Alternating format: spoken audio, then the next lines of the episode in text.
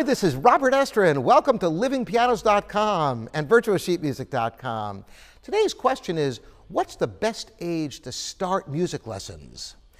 Now, there are different instruments that have different requirements. So, we're going to try to break it down for you so you can make the right decision for your family. Now, the piano is a classic instrument that many people start young, you know, their kids when they're very young. Same thing with violin and cello while other instruments take time to grow into. For example, a trombone, just to be able to get to the outer positions, you have to be big enough to be able to handle it. Even a flute is hard for youngsters to hold. That's why they even make some flutes with bent head joints so they don't go out as far. So for some instruments, it's best to start a little later when kids are big enough, perhaps nine or 10 years old on some instruments that are heavy, that are cumbersome. Well, what about starting younger, particularly string players and pianists? If you've ever seen young three, four year olds playing at a virtuoso level, you wonder, oh my gosh, what age should you start at? Well, it depends upon several circumstances. First of all, most importantly, the individual child you're dealing with. One size does not fit all. There are some kids who at the youngest age are just drawn to an instrument and can't get enough of it. Should you keep them from lessons if they're four years old or something? Absolutely not. However, it's absolutely essential that you find the right teacher for the early ages of study.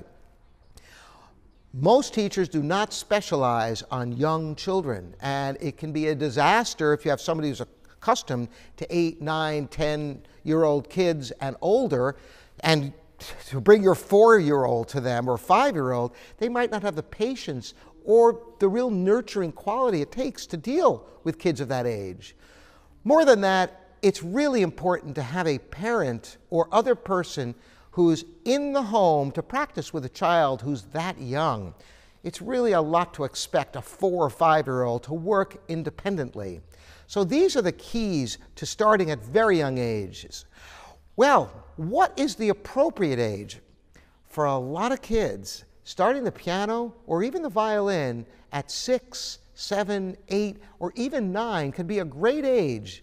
Now, maybe with string players, maybe even a little younger, particularly in a Suzuki program or modified Suzuki program, so that kids are working together in a group and it's almost like playtime with music for them, developing great habits from the very youngest ages.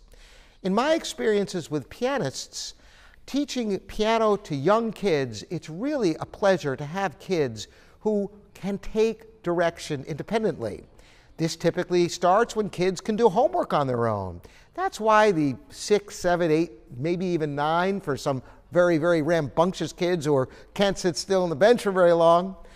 And maybe a little younger for some kids who are very mature and like to work independently from a young age.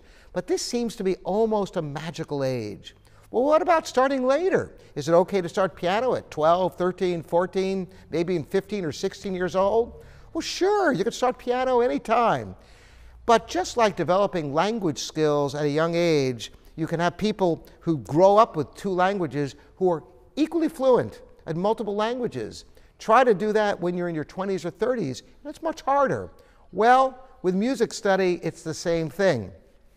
There are parts of the brain that are developed from a young age that will not develop the same way if you wait too long. That's why it's really great in that early years when kids are just going to school and getting acclimated to working independently. It's almost a magical time to start lessons. But make sure you have the right resources, teacher, and someone at home who can work if you're going to start your kids younger. And don't force them if they're if they're not ready for it, the last thing in the world you want is to have a kid who's burned out on an instrument when they're six years old. I hope this has been helpful. If you have any comments to add, we'd love to hear from you. Again, Robert Estrin at livingpianos.com and virtualsheetmusic.com.